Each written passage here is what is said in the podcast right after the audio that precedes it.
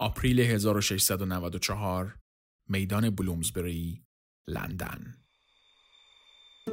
دو تا اشرافزاده انگلیسی توی میدون وایستادن و قراره که سر یه رقابت عشقی با هم دوئل کنن. به چشم به هم زدنی شمشیراشون رو در میارن و بعد از چند بار به هم خوردن شمشیرا یکیشون روی زمین میفته و کشته میشه. این قتل به ظاهر ساده نقش خیلی مهمی داره توی به وجود اومدن چیزی که امروز به اسم اسکناس میشناسیمش. سلام. به قسمت 52 چیزکست خوش اومدید. تو این پادکست من ارشیا عطاری برای شما از تاریخ چیزها میگم.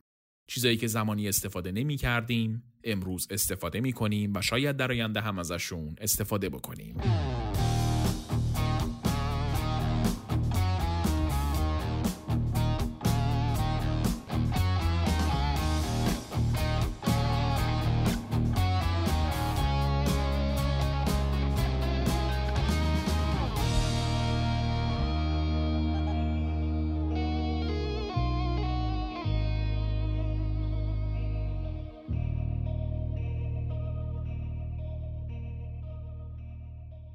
این قسمت قرار تاریخ پول رو تعریف کنیم. پول بزرگترین توهم بشره. یک مفهومیه که 8 میلیارد نفر آدم بین همدیگه توافق کردن قبولش داشته باشن در صورتی که به خودی خود هیچ ارزشی نداره. یه تیکه کاغذ دیگه بدون اینکه آدما بخوام بهش اعتبار بدن اصلا ارزشی نداره. و همین توهم قراردادی چیزیه که همه از وقتی به دنیا میان دنبالشن و براش ناممکن ترین کارا رو هم انجام میدن. آدما حداقل یک سوم روزشون رو می‌ذارن کار می‌کنن که برسن به یه سری کاغذهای مستطیل شکل. اما خب نمی‌خوایم کلاس اخلاق بذاریم این قسمت. می‌خوایم بریم ببینیم که اصلا چی شد که پول درست شد تو دنیای ما به چه فرمایی بود چی شد که این شکلی شد بانک از کجا اومد قرض و قسط و وام و این چیزا از کجا اومد کلا تاریخ پول صرفا راجع به این نیستش که سکه و اسکناس رو کی ساخت. اونو توی دوتا جمله هم میشه تعریف کرد. ماجرا بیشتر سر مفهوم پوله. شما اگه الان ازتون بپرسم چقدر پول دارید میرید و اطلاعات حسابتون رو نگاه می‌کنید. نمیرید اسکناساتون رو بشمارید. در صورتی که اون عدد توی اپلیکیشن بانک شما فقط یه عدده. یک مجموعه ای از صفر و یکه. که داره به شما میگه که انقدر پول دارید. شما واقعا اونقدر پول توی بانک ندارید. شما یه اتاق مخصوص تو بانک ندارید که پولای شما توش گذاشته شده باشه. در واقع شما اصلا پولی توی بانک ندارید. شما فقط یک مبلغی از بانک طلب دارید. پس بحث پول فقط صحبت پول فلزی و کاغذی نیست. البته که خب اونا هم یه بخش مهمی از قصن ولی مفهوم پول خیلی گسترده تر از این حرف پس قصه خیلی طولانیه. مقدمه رو تا همینجا کوتاه نگه داریم و کم کم بریم سراغ اپیزود خودمون. من ارشیا عطاری هستم. تدوین این قسمت رو تنین خاکسار انجام داده. تارا نباتیان کاور اپیزود رو طراحی کرده و موسیقی تیتراژ هم کار مودی موسویه.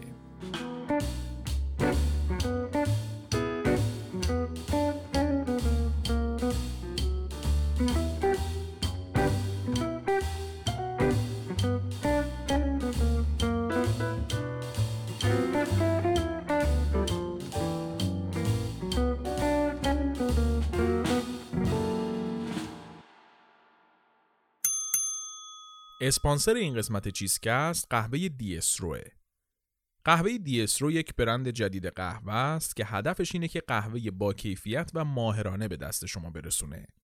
میان از سراسر دنیا دونه های قهوه با کیفیت رو بر اساس پروفایل عطر و طعم انتخاب می‌کنن، وارد ایران می‌کنن، بعد با دستان ماهر و ماشینالات بروز و پیشرفته و دقیق اینا رو برشته می‌کنن. برش هم توی بسته‌بندی ویژه قهوه که عطر و طعمش رو حفظ می‌کنه تحویل شما میدن.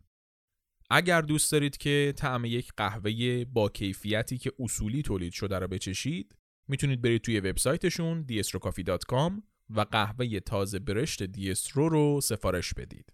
ارسالش هم به همه جای ایران برای شما رایگانه. اسپانسر این قسمت چیزکست قهوه دیسترو معامله کردن از اولین روزای زندگی انسان خردمند وجود داشته. آدم از همون اول وقتی که می‌دیدن خودشون یه چیز دارن و بقیه چیزای دیگه دارن می اومدن و وسایلشون رو با هم دیگه عوض می‌کردن.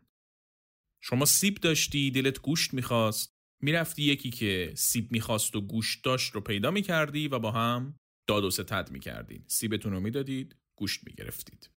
این سیستم در سطح ابتدایی کار رو را مینداخت اما یکم که گذشت شروع کرد مشکل ساز شدن. اولا که چیزهای مختلف ارزشهای مختلف داشتن. فرزن یک دامداری که گاواش رو می آورد برای داد و ستد. اگر می‌خواست نون بخره نمی‌تونست بیاد یه گاو کامل رو بده در ازاش یه دونه نون بگیره دیگه. می‌گفت گاو من مثلا سی تا نون میارزه چل تا نون میارزه. اونی که نون داشت از اون ور می‌گفت نه آقا چه خبره؟ به نظر من ده تا نون میارزه.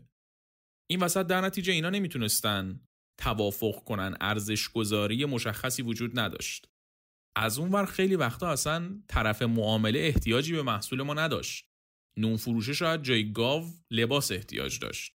ما باید می‌رفتیم یکی رو پیدا می‌کردیم که گاو بگیره لباس بده که بعد لباس رو برداریم بیاریم بدیم به نون فروش. حالا این وسط اگر اونی که لباس داشتم گاو ما رو نمی‌خواست و یه چیز دیگه می‌خواست دیگه همه چی قاطی پاتی می‌شد و می‌رفت تو هم دیگه. علاوه بر اینا بعضی از محصولات زمانشون به هم نمی‌خورد. مثلا کشاورزا فقط یک زمان خاصی از سال محصول می‌داد زمینشون. یا مثلا ماهیگیرا و میوه فروشا محصولشون فاسد می‌شد نمی‌شد ذخیرش کرد. این شد که بعد از یک مدتی آدما از این وضعیت آسی شدن و کم کم افتادن دنبال یک محصولی که همه بخوانش یک محصول واسطه که من محصولم رو بدم اون رو بگیرم و اون رو بدم به شما محصول شما رو بگیرم اینطوری شد که مفهوم پول شکل گرفت بین آدما ولی بین اختراع پول و اختراع سکه خیلی فاصله است. اولین پولای آدما چیزایی بود که تو جامعهشون وجود داشت و با ارزش بودن. همه به عنوان یک محصول واسطه با ارزش قبولشون می‌کردن. از صدف و شاخ گاو بگیر تا طلا و نقره. هر تمدنی یه چیزی رو به عنوان پول قبول داشت.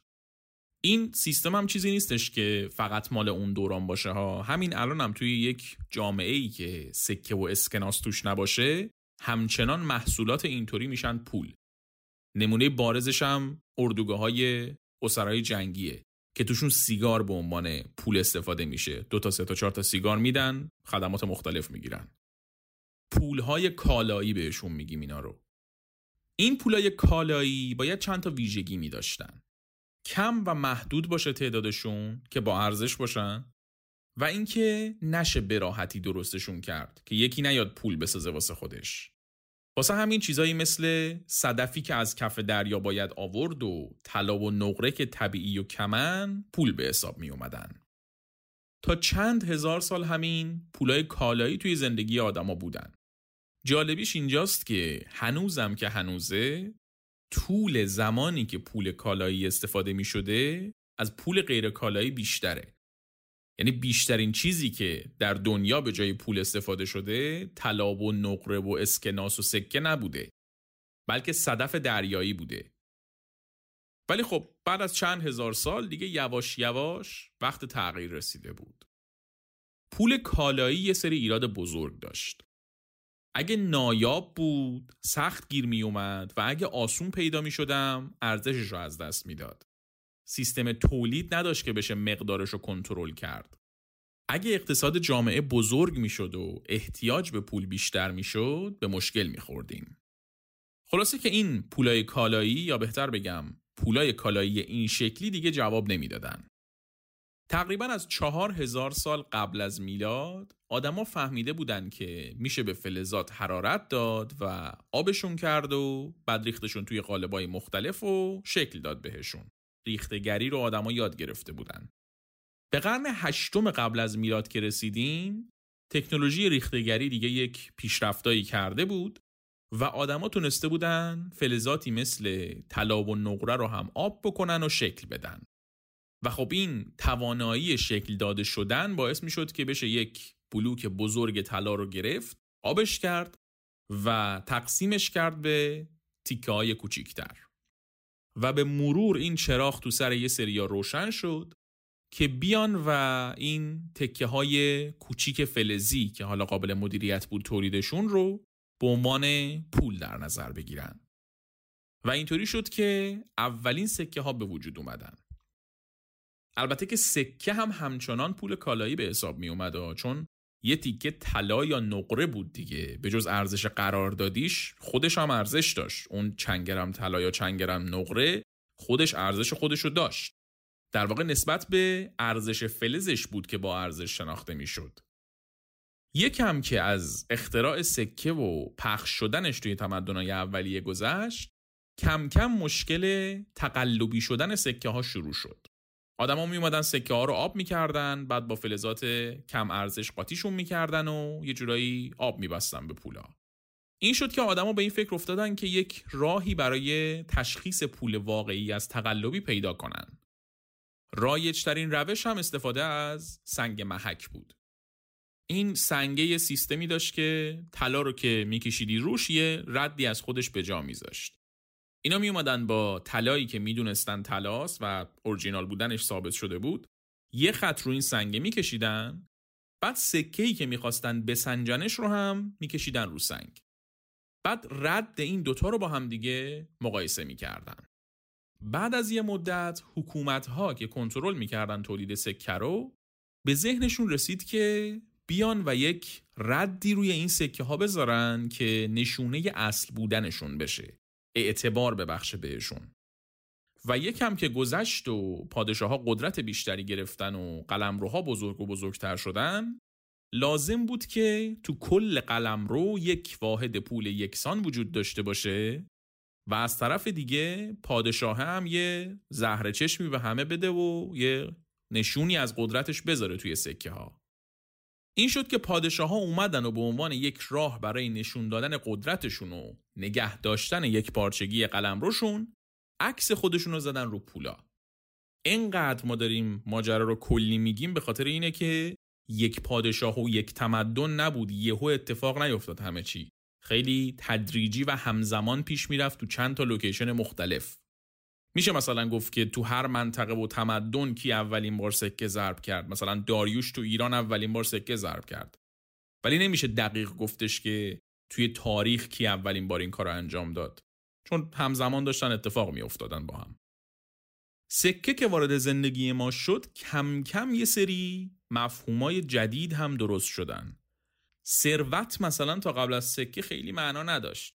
توی جامعه ای که صدف پول بود یکی که خیلی صدف داشت اونقدی پولدار به حساب نمی اومد چون کلا خیلی صدف نبود تو دست مردم. اقتصاد اونقدر پویا نبود که. ولی سکه این سیستم اقتصادی رو بزرگ و گسترده کرد.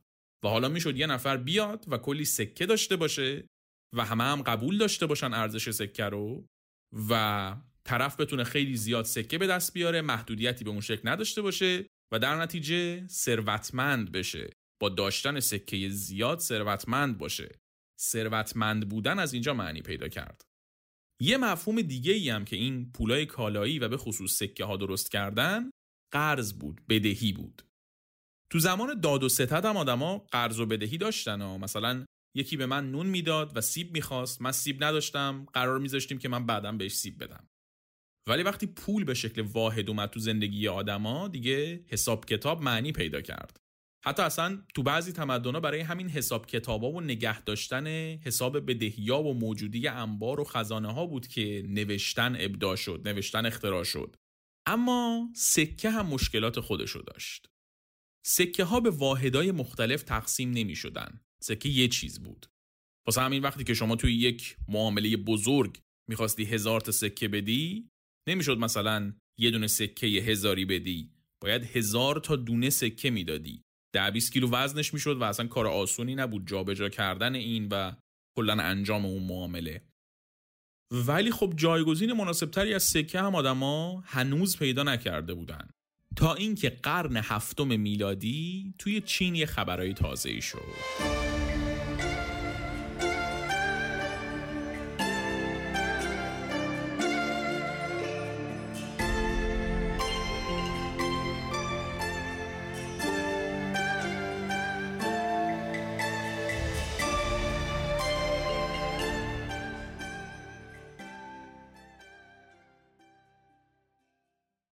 چینیا سکه هاشون وسطش یک سوراخ مربع شکل داشت.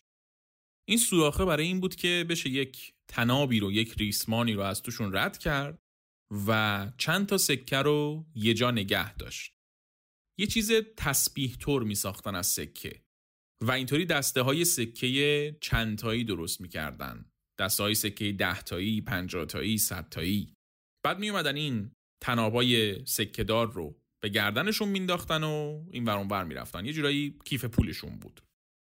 قرن هفتم میلادی توی چین سلسله تانگ سر کار اومد.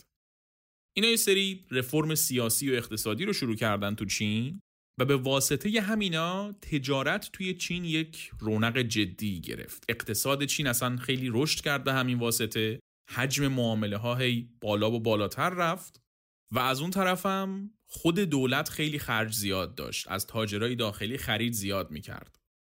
و وقتی که مشتریت دولت باشه دیگه کار با یه تناب دو تناب سکه را نمیفته دیگه. توی یه معامله یهو باید ده هزار تا سکه جابجا می‌شد. و به خاطر سنگینی سکه ها جابجا کردن این حجم از پول خیلی سخت بود. این شد که دولت اومد و یک فکر جدید کرد. اومدن روی کاغذ نوشتن که دولت به دارنده این کاغذ فلان قد سکه بدهکاره طرف هر وقت لازم داشت میومد کاغذه رو می‌داد و پولش رو می‌گرفت. چینیا از قرن دوم میلادی کاغذ رو اختراع کرده بودن دیگه. ماجراش رو توی اپیزود کاغذ گفتیم. در نتیجه توی این قرن هفتم که ماجراها داشت اتفاق میافتاد کاغذ دیگه یک محصول کاملا رایج بود بین مردم چین. و برای نوشتن و یه سری کارهای دیگه ازش استفاده می‌کردن. این شد که این سیستم رسید دادن نوشتن رو کاغذ توی چین راه افتاد. بعد از یه مدت از اونجایی که دولت خیلی خریدای زیادی داشت این کاغذا دست مردم خیلی زیاد شد. کم کم مردم با خودشون گفتن که آقا این کاغذ ارزشش همیشه مشخصه. هر وقت ما با این بریم میشه باش پول گرفت. پس چه کاری ما بریم با کاغذ پول رو بگیریم بعد پول رو بدیم به یکی؟ مستقیم همین کاغذ رو میدیم به طرف. طرف اگه خواست بره کاغذ رو نقد کنه پولش رو بگیره. نخواستم توی خرید بعدیش همین کاغذ رو بده به فروشنده. این کاغذه به اندازه اعتباری که روش نوشته پول توشه دیگه. هر کس که بخواد می‌تونه بره نقدش کنه. این وسط فقط دردسر جابجایی اون همه سکه گردن ما نمیافته. این شد که یک سیستمی را افتاد که دیگه مردم با همین کاغذا معامله می‌کردن. و از اونجایی هم که همه ارزششون رو قبول داشتن معامله باهاشون انجام می‌شد. و دیگه کسی به خودش زحمت نمی‌داد که بره این کاغذ رو نقد کنه. همین کاغذا میچرخید توی اقتصاد چین. اینطوری شد که پول کاغذی درست شد برای اولین بار تو دنیا. البته که هنوز در حد مفهوم دیگه این چیزی که چینیا دارن پول نیست. یه جورایی مثل حواله بانکی میمونه. کاغذها بر اساس سکه ها ارزش می‌گیرن پشتوانشون سکه هان و خب البته هم یه وقتایی پیش می اومد که حکومت ها با خودشون بگن که خب ما که نوشتن این کاغذها دستمونه. بیایم بدون اینکه سکه کافی داشته باشیم کاغذ بنویسیم بدیم دست مردم. و اینا هم که نمیان کاغذ رو نقد کنن میرن با همون کاغذ معاملهشون رو انجام میدن دیگه. ولی خب بعضی وقتا هم می‌شد که آدما می اومدن کاغذا رو نقد می‌کردن و دولت هم آه در بساط نداشت. این می‌شد که اقتصاد چین کلا به خاک سیاه میشه. چندین مورد اتفاق افتاده بود توی تاریخ چین. خلاصه که این سیستم تو چین موند و جا افتاد و دولت ها هم بعد از چند قرن دستشون اومد چطور کنترلش کنن. یه چند قرنی به همین منوال گذشت تا اینکه قرن 13 میلادی سر و کله مارکوپولو پیدا شد. مارکوپولو از ونیز که تو ایتالیا بود راه افتاده بود به سمت شرق. و بعد از 20 خورده ای سال گشتن توی دنیای شرق و دیدن ایران و چین و جاهای دیگه برگشته بود ونیز و کتاب سفرنامش رو نوشته بود. یکی از چیزهایی که به واسطه مارکوپولو و اون کتاب سفرنامش معرفی شد به اروپایی هم همین پولای کاغذی بود. مارکوپولو توی یک بخشی از سفرنامش توضیح داده بود که فلان خان مغول میاد چوبای درختار رو تبدیل به صفحه های نازک می‌کنه و مردم ازشون به عنوان پول استفاده می‌کنن. حالا تو همین زمان ونیز خودش یک شاهراه تجاری خیلی مهمه. روزانه کلی معامله توش انجام میشه. و این مشکل سنگینی سکه و سخت بودن حملش رو ونیزیا هم دارن. بعدش هم یه مشکل دیگه هست. اونم این که تو همین ایتالیا غیر از ونیز شهرهای تجاری دیگه مثل فلورانس و میلان هم هستن. و بین این شهرها اگه قرار بود یکی بره و بیاد جابجا جا کردن یک حجم زیادی از پول ریسکش خیلی زیاد بود. این شد که یواش یواش این ایده ای که مارکوپولو از چین آورده بود ونیز بین تاجرای ونیزی طرفدار پیدا کرد. اینایی که می‌رفتن از یک شهر دیگه جنس بیارن به جای اینکه با خودشون کلی پول ببرن واسه خرید می اومدن تو معاملهشون به جای پول یک برگه می‌دادن به فروشنده. که روش نوشته بود دارنده این برگه فلان قدر طلب داره. زیر برگه هم مهر یه تاجر معروف و معتبر بود که یه جورایی زامن شده بود برای این پرداخت. ولی خب مشکل اینجا بود که اون تاجری که زامن پرداخت شده بود اهل شهر خریدار بود دیگه. فروشنده باید میکوبید تا شهر خریدار می‌رفت تا بتونه این برگه رو نقد کنه. این شد که همزمان با اومدن این برگه ها یک نهادهایی هم درست شدن که کارشون اصلا واسطه‌گری توی این پروسه بود. اینا می اومدن برگه ها رو از آدما به قیمت کمتر می خریدن بعد جمعشون می‌کردن میفرستادنشون به اون شهری که ضامن برگه ها توشه و توی اون شهره هم یه شعبه از business خودشون داشتن. برگهه که می‌رسید به شعبهشون می‌رفتن و پوله رو از تاجره می‌گرفتن. این وسط هم یک سودی از این اختلاف قیمت می‌کردن. همه هم راضی بودن هم فروشندهه که برگه دستش بود سود می‌کرد. می‌دید به جای اینکه به این همه راه بره یه کوچولو ارزونتر برگه رو میفروشه به اینا دردسرش رو نمی‌کشه. اینا هم از این ور از این اختلاف قیمت سود می‌کردن. اون تاجره هم می‌تونست با برگه دادن تجارتش رو انجام بده. حالا اگر این نهادهایی که می‌رفتن این برگه رو نقد می‌کردن تو اون شهر شعبه نداشتن؟ می‌رفتن برگه رو میفروختن به یکی که تو اون شهر شعبه داشت و اون می‌رفت دنبال نقد کردنش. این چرخه مدام تکرار می‌شد. این شد که اولین فرمت های بانک های محلی شکل گرفتن تو ایتالیا. و از بین اینا هم خانواده های بزرگی سر در آوردن که اصلا کارشون بانکداری بود. معروفترینشون همون خاندان مدیچی بود که توی قسمت بستنی ازشون تعریف کردیم. کم کم این برگه ها دست مردم زیاد و زیادتر شدن و حتی یه سریا شروع کردن مثل چینیا با خود این برگه ها تجارت کردن. یعنی دیگه جای پول دادن همین برگه ها رو می‌دادن به هم دیگه. خود بانک ها هم می‌گفتن اگر می‌خواید می‌تونید بیاید پول بذارید اینجا ما در ازاش بهتون برگه میدیم که بتونید راحت تر خریداتون رو انجام بدید. ولی این سیستم خیلی خیلی محدود بود توی ایتالیای اون دوران. یه راهی برای تجارت بود بیشتر. یه 300 400 سالی به همین منوال گذشت رسیدیم به اواسط قرن 17 تو این زمان انگلیس دیگه برای خودش یک قدرت مهمی شده و یک قطب مهم تو اروپا. پادشاه انگلیس توی این زمان چارلز یکم بود. این چارلز یکم واقعا یکی از شخصیت های عجیب غریب تاریخ کاش یه فرصتی بشه مفصل درباره اونم حرف بزنیم. خیلی حاشیه و خرابکاری داشتیم بزرگوار. وقتی که این آقای چارلز یکم رسید به حکومت اوضاع اقتصادی دربار انگلیس به خاطر جنگای سنگین خیلی خراب بود. اینم اومد رو کار اوضاع رو بدتر کرد. بعد یه مدت که دید کفگیر حکومت بدجوری خورده به تعدیق با خودش فکر کرد که بیاد و مالیات رو زیاد کنه که این ضررها جبران بشه. ولی مشکل اینجا بود که طبق قانون مالیات باید با رأی پارلمان زیاد می‌شد. و چارلز هم همون اول زده بود پارلمان انگلیس رو منحل کرده بود بسته بود در مجلس رو.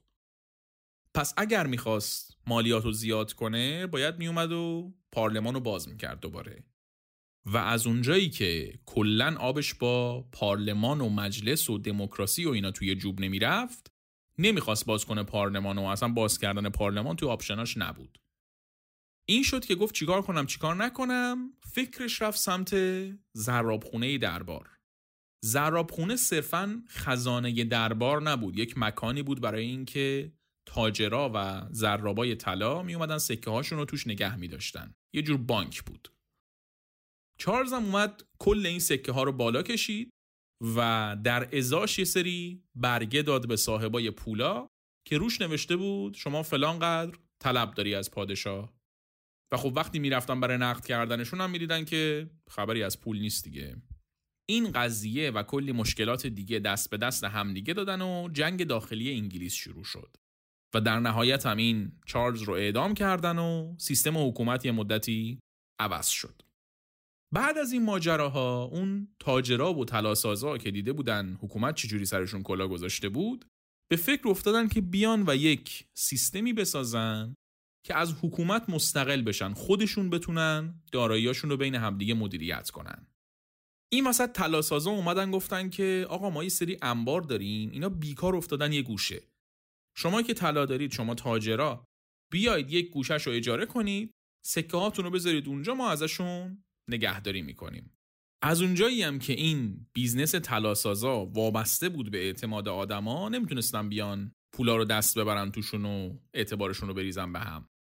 این شد که همه بهشون اعتماد می‌کردن و میومدن طلاشون رو میذاشتن پیش اینا و کم کم طلاسازایی که طلاهای مردم و تاجرا رو توی انباراشون نگه میداشتن تبدیل شدن به بانکدار.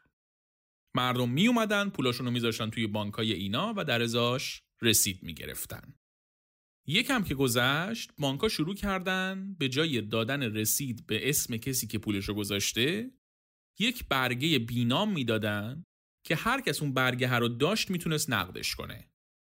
اینطوری شد همون سیستم ایتالیا. آدمو شروع کردن به استفاده از همین برگه ها برای خریداشون و دیگه کسی هم نمی‌رفت نقدش کنه دیگه به دردسرش نمیارزید. با همون برگهه می‌شد خرید کرد.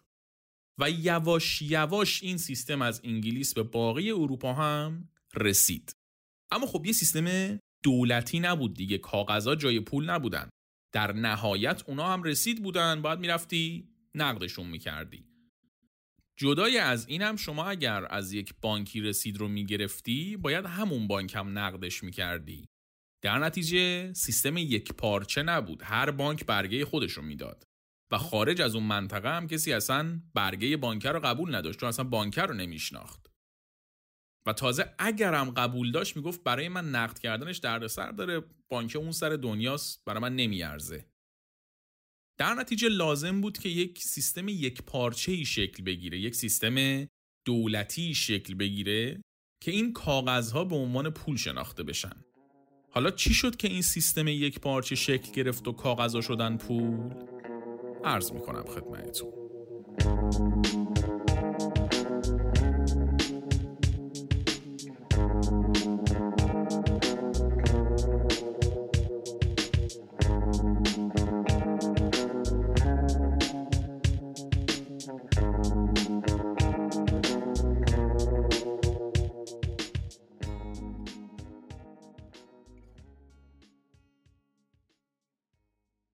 قبل اینکه بریم سراغ اپیزود خواستم بگم که از هر جایی که دارین این اپیزود رو میشنوید لطفا subscribe کنید که مشترک چیزکست بشید. اگه هم برید تو حامی باش و ازمون حمایت مالی بکنید که دیگه نور علی نوره. لینکش تو توضیحات اپیزود هست. بریم سراغ قصهمون. اواخر قرن 17 میلادی این بانکایی که صحبتشون رو کردیم توی انگلیس و اسکاتلند برای خودشون بروبیایی راه انداخته بودن. یه چیزی رو هم متوجه شده بودن اونم این بود که مردم واسه راحتی خودشون هم که شده نمیان این برگه ها رو نقد کنن. با همون برگه ها معاملشون رو انجام میدن. واسه همین کم پیش میاد که همه مردم با هم پاشن بیان پولشون رو بخوان. این شده بود که بانکها شروع کرده بودن با پولایی که تو دستشون جمع شده بود کار کردن و چرخوندن پول تو بازار. و علاوه بر این بیشتر از سکه هایی که داشتن هم برگه می‌دادن و با اون برگه ها تجارت می‌کردن. اگه کسی هم میومد و می‌خواست برگه رو نقد کنه از پول آدم قبلیایی که هنوز نقد نکرده بودن پولشو می‌دادن. این سیستم توی بلند مدت خب طبیعتا فرسایشی می‌شد ولی توی بازی کوتاه سود خوبی برای بانکها داشت. و به همین واسطه هم وضعیت بانکدارا خیلی خوب شده بود. ماجرای ما هم از یه خانواده بانکدار ادامه پیدا می‌کنه.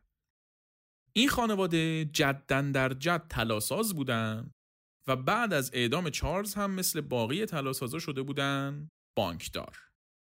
اما بحث ما سر خود این خانواده نیست. سر پسرشونه. جان لا. این آقای جان لا اولش خیلی پسر خوب و سربراهی بود توی اسکاتلند وردست باباش وای میستاد و چم خم کار بانکداری رو یاد می‌گرفت ولی خب یکم که سنش بالاتر رفت و چشم و گوشش باز شد و یکی دو سفر اومد لندن لذایز دنیوی چشمش رو گرفت و افتاد به قمار و کارهای دیگه صبح تا شب توی بارا و قمارخونه های لندن در حال بازی کردن بود و دیگه چشمش جز تاس و آسپیک چیزی نمی‌دید. بند خدا بازیکن خوبی هم نبود همش میباخت ثروت خانوادهش رو به باد فنا می‌داد. تو همین رفت و آمده هم یک دختر خانومی چشمشو می‌گیره و این شروع می‌کنه باهاش تیک زدن. یه اشرافزاده دیگه ای هم خاطرخواه این دختره بوده و بعد از یکم بگو مگو اینا با همدیگه قرار می‌ذارن که توی میدون بلومزبری دوئل کنن. خیلی هم متمدنانه. این میشه که اینا اوایل بهار 1694 یک شب قرارشون رو مشخص می‌کنن و میرن میدون و شمشیر می‌کشن رو هم. و در نهایت اون اشرافزاده رقیب توی این درگیری کشته میشه. جانلا هم دستگیر میشه و محکوم میشه به اعدام. ولی خب چون خانواده خیلی پرنفوذی داشته به هر جون کندنی بود فراریش میدن و اینم از انگلیس خارج میشه میره هلند. حالا هلند تو اواخر قرن 19 تو چه وضعیه؟ وضع خوب. خیلی خوب. آمستردام از اوایل قرن 17 صاحب بازار سهام و بورس شده بود و یه جورایی شده بود مرکز بازار سهام دنیا. یه اپیزود ایشالا در آینده فقط درباره سهام بدیم ماجرای اینم کامل تعریف کنم خیلی مفصل و جذابه جان لاک پاش رسید آمستردام با توجه به اون علاقش به قمار بازار سهام هم به نظرش جالب اومد و شروع کرد پولاشو گذاشتن تو بورس. ولی خب برعکس قمار بورس و سهام اونقدرم بی حساب کتاب نبود. این شد که جانلا یکی دو بار که ضرر کرد رفت و اون کتابای قدیم باباشو از گنجه در آورد و یکم مطالعه کرد تا سر از حساب کتاب در بیاره و یکم علمی بره روی سهام پولاشو بذاره. بعد از یه مدت با یک دانش خوب اقتصادی و درک درست آمار احتمالات دوباره معاملاتش رو شروع کرد و این بار موفق شد. تو همین مطالعات اقتصادیش هم بود که رسید به یک ایده مهم. با خودش فکر می‌کرد که آمستردامی که هیچی نداره نه منبع طبیعی خاصی داره نه حکومت سیاسی خیلی عجیب غریبی داره. این چطوری داره کل اروپا رو از لحاظ مالی تغذیه می‌کنه؟ و بعد از اینکه کلی بررسی کرد رسید به اینکه اینا طلا و نقره دارن و به پشتوانه این طلا و نقره اعتبار به دست میارن و با این اعتبارشونه که معامله می‌کنن. در واقع پول یک کالا نیست. پول یک وسیله است برای انجام معاملات. این ایده کم کم توی ذهن جان لا تبدیل شد به اینکه اگر ما یک بانک اصلی داشته باشیم توی هر کشور و طلاها و نقره ها رو اونجا جمع بکنیم و با اعتباری که اون بانک به دست آورده بیاد به مردم برگه های اعتباری بده میشه یک اقتصاد قرص و محکم و با پشتوانه داشت. یه جورایی استخونبندی ایده بانک مرکزی تو ذهن شکل گرفته بود. البته که جانلا تنها آدمی نبود که رسیده بود به این ایده ها ولی خب جز اولین آدمایی بود که بهش رسیده بود. و در واقع اولین کسی بود که عملیش کرد و البته که ضررش هم خورد تا آدمای بعد از اشتباهاتش درس بگیرن. این اومد و این ایده درست کردن بانک مرکزی رو اول پیشنهاد داد به مقامات اسکاتلند ولی خب به نتیجه ای نرسید. چون هم اوضاع اسکاتلند اون موقع خراب بود و هم به خاطر وابستگی اسکاتلند به انگلیس جانلا به خاطر قتلی که کرده بود تو اسکاتلند هم تحت تعقیب بود. این شد که این ایده تو ذهنش مون واسه یه موقعیت بهتر. تو سالهای آینده علاوه بر فعالیت های اقتصادی مختلفی که انجام داد اون عادت قمارش رو هم یکم علمی تر کرد و یکم این چیزایی که یاد گرفته بود رو قاطی کرد با بازیاش و از اونجایی که حریفاش چیز زیادی از احتمالات نمیفهمیدن تعداد بردای جانلا بیشتر و بیشتر شد. تا جایی که از قمارخونه های کوچیک آمستردام رسید به میزای بزرگ اشرافزاده های پاریس تو یکی از این بازیاش با اشرافزاده ها بود که چشمش خورد به حریفاش و دید که حریفاش همه دوروبریای پادشاه فرانسه یعنی لویی چهاردهمن. لویی چهاردهمی که با جنگایی که کرده بود و سیاست های اقتصادی اشتباهش گن زده بود به اقتصاد فرانسه و تا خرخره بدهکار بود به مردم و به دنیا. این شد که جانلا دید چه فرصتی بهتر از این. حین بازی گفت آقا شما خودتون بهتر می‌دونید ولی من یه نیمچه سواد اقتصادی دارم و یک ایده ای دارم که می‌تونم اوضاع اقتصادیتون رو درست کنم که بدهیاتونم پاس شه. این اشراف زاده ها هم گفتن بگو آقا جان بگو ایده تو که اوضاع خرابه.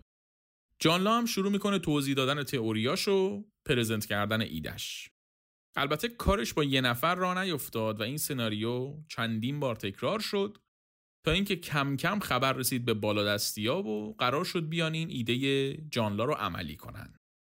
چی بود ایدهش؟ می‌گفت ما بیایم یک بانک مرکزی را بندازیم که همه کارهای اقتصاد مملکت رو انجام بده، اسکناس چاپ کنه، وام بده، پول نگه داره همه چی. بعد خب این بانک مرکزی باید پول توش باشه که به مردم برگه بده دیگه.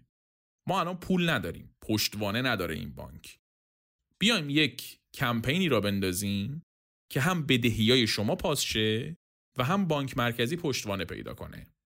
شما الان اکثر بدهیاتون از اونجاست که مردم اومدن طلاهاشون و پولاشون رو گذاشتن تو خزانه شما شما در ازاش بهشون برگه دادید رسید دادید و بعد پولا رو به باد دادید مردم موندن و رسیداشون ما بیایم به مردم بگیم که می‌تونن بیان سهام این بانک مرکزی رو بخرن اما جای این که پولش رو کامل بدن یک فرصت ویژه براشون در نظر داریم.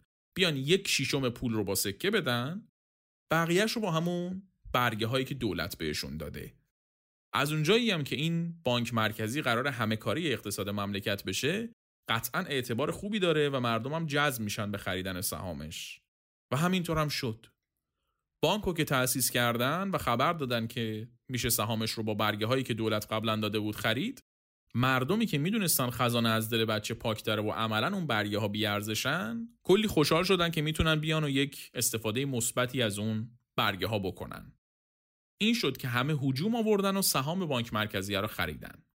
این کار اولا باعث شد که بدهی های دولت خود به خود پاس شه چون مردم اومدن همه اون برگه هاشون رو تحویل دادن. از اون ملت یک شیشم پول سهامه رو با پول واقعی داده بودن سکه داده بودن. پس کلی هم پول اومده بود تو دست دولت. پشتوانه درست شده بود برای این بانک مرکزی. خلاصه که مردم راضی دولت راضی جانلا هم خیلی خیلی راضی. از اونجایی که این ایده بانک مال جانلا بود همه کاراش هم خود جانلا شد و به واسطه این بانک هم یک شرکتی زد که باهاش تجارت بکنه با آمریکا. آمریکا که میگم منظورم لویزیانا یک منطقه‌ای در آمریکای امروز که دست فرانسه بود اون زمان. و خب چون این شرکتی که جانلا تأسیس کرده بود برای تجارت با لویزیانا پشتیبانی بانک مرکزی فرانسه رو داشت مردم به این شرکت هم اعتماد کردند و سهام این شرکت هم خیلی خیلی خوب فروش رفت. هی سهام شرکت بالا و بالاتر رفت قیمتش. ولی بعد از یه مدت مشکلات شروع شد. لویزیانا اصلا چیزی برای تجارت نداشت. این شرکت عملا درآمدی نداشت. فقط یک حباب سهام داشت که همه اومده بودن سهامش رو خریده بودن. عملا همه چی رو حساب اعتبار و اسم بود. وگرنه نه شرکت پولی داشت نه بانک مرکزی توش چیزی بود. همچنان سیستم بی پشتوانه بود. این شد که بعد از یه مدت مردم فهمیدن که چیزی از این شرکت در نمیاد. و خب سهام شرکت هم خورد تو سرش و ورشکست شد و به واسطه شرکت و ورشکستگیش بانک مرکزی که رو چی بنا شده بودم درش تخته شد و کلا همه چی ریخ به هم. ایده بانک مرکزی جانلا یک ایده طلایی بود. اینکه یک بانک مرکزی وجود داشته باشه که تحت کنترل دولت باشه همه کارا زیر دستش باشن کنترل بکنه همه چیز رو برگه هایی اسکناس هایی بده به مردم که از طرف دولت زیرشون امضا شده باشه. ولی ایرادش بی پشتوانه بودنش بود. حالا چه پشتوانه مالی چه پشتوانه اعتباری از سمت خود دولت. دولت فرانسه توی درست کردن بانک مرکزی شکست خورد. اما شکست فرانسه باعث شد که همسایش از این شکست درس بگیره و یه نمونه بهتر بانک مرکزی رو بسازه. نمونه ای که مدل اصلی بانکداری دنیا شد و شروع کننده چاپ اسکناس واحد بود. کدوم بانک منظورمونه؟ بانک انگلستان.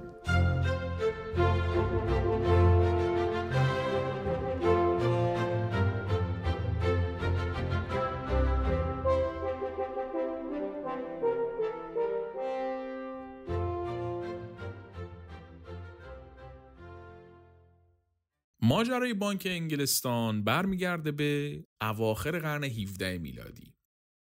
انگلیس توی چارگوشه دنیا داشت قلمروش رو گسترش می‌داد، کشتی میفرستاد این ور اونور و خب ارزون هم نبود این کارا. این شده بود که دولت انگلیس تا خرخره تو قرض بود. در نتیجه لازم داشت که یک سیستمی درست بکنه که کارای مالیش رو بسپره بهش. یک بانک که مال دولت باشه حساب کتابای دولت رو رسیدگی کنه. این شد که بانک انگلستان تأسیس شد. بانک انگلستان اولین نمونه بانک بود که کاملا در انحصار دولت بود. اون بانکه که جان لا توی فرانسه ساخته بود هم دولتی بوده ولی بیشتر از این که کارش رتق و فتق کارهای مالی باشه درگیر business با این ور و پاک کردن بدهیا و سهام فروختن و این چیزا بود. بانک انگلیس یکم سرویس محورتر بود. بعد یه چند سالی که از تأسیسش گذشت مردم کم کم جذب شدن به سمتش چون که می‌دیدن خود حکومت انگلیس داره کارهای بانکیشو با این بانک انجام میده. پس قطعا این بانک از فلان بانک خصوصی سرکوچهشون معتبرتره قرصتره. این شد که مردم هم اومدن بیشتر و بیشتر پول گذاشتن تو این بانکه. و یواش یواش فرمت رسمی تری گرفت این بانک. تو عواست قرن 18 برگه های این بانک اسکناس های این بانک معتبرترین اسکناس ها بودن. حتی مردم حاضر بودن براشون پول بیشترم بدن. یعنی برای یه دونه اسکناس یه پوندی حاضر بودن یک و نیم پوند بدن. چون می‌دونستن این اسکناس ها اعتبار دارن. هر وقت بخوان این اسکناس ها رو نقد کنن می‌تونن. این بانک همیشه پول داره بهشون بده. در واقع چون بانک مرکزی انگلستان تمام کارهای مالی دولت رو ردخ و فتح می‌کرد فقط در صورتی ورشکست و بی پول می‌شد که دولت ورشکسته بشه این ارتباط مستقیم بین بانک مرکزی و دولت انگلیس باعث شد روز به روز اسکناسای این بانک معتبرتر بشن و مردم بیشتر روشون حساب کنند. و به تدریج این سیستم انقدر ادامه پیدا کرد تا دیگه کسی اسکناسای باقی بانک رو قبول نداشت و همه اسکناسای بانک مرکزی رو قبول داشتن. این شد که عملا اسکناس تبدیل شد به واحد پول و دیگه کسی نمی‌رفت سکه بذاره تو بانک اسکناس بگیره. بانک با توجه به داراییش اسکناس چاپ می‌کرد و می‌داد به مردم. حالا این دارایی بانک با توجه به چی تعیین می‌شد؟ مقدار طلایی که داشت. بانک بر اساس طلایی که توش بود اسکناس چاپ می‌کرد و می‌داد بیرون. اگر بیشتر از طلا چاپ می‌کرد ارزش اسکناس کم می‌شد چون باید برابری می‌کرد ارزش اسکناس و مقدار طلا.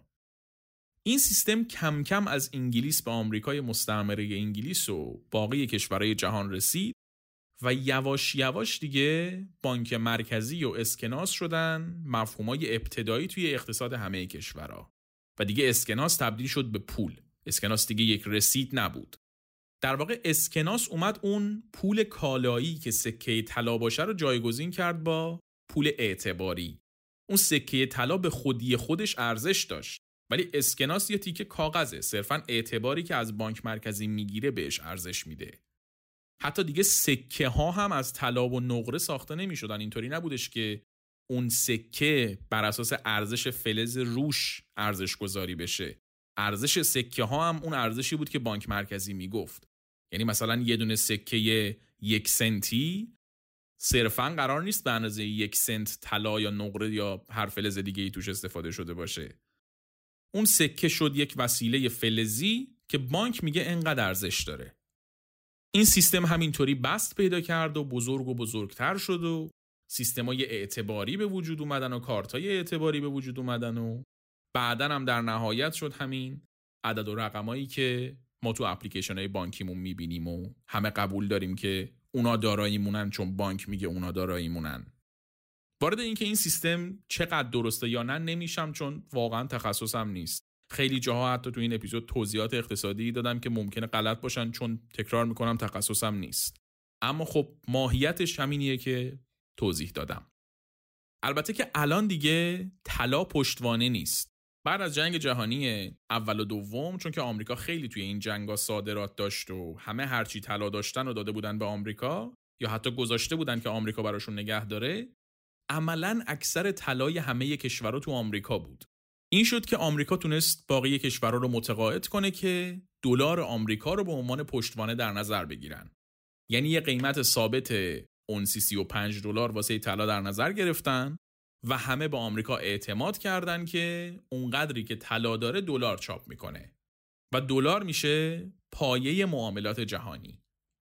بعدا تو دهه 60 70 میلادی که باقی کشورها کم کم خودشونو کشیدن بالا و خسارت های جنگ و جبران کردن گفتن که آقا ما خودمون الان وضعمون خوبه.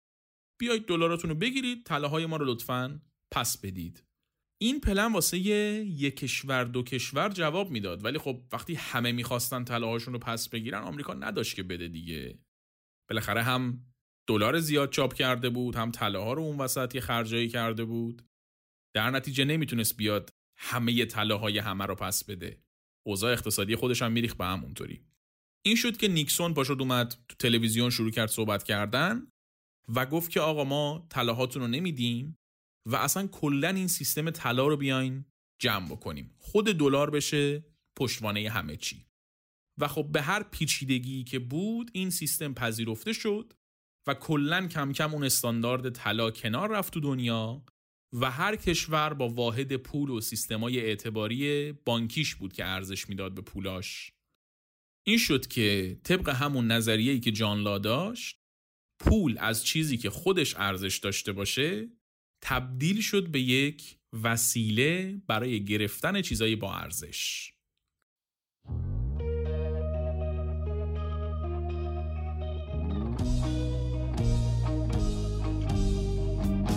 چیزی که شنیدید قسمت 52 چیزکست بود چیزکست هر سه هفته یک بار روزهای دوشنبه منتشر میشه و می‌تونید روی تمام اپلیکیشن های پادگیر مثل Castbox، Apple Podcast و Google Podcast و Spotify بشنویدش.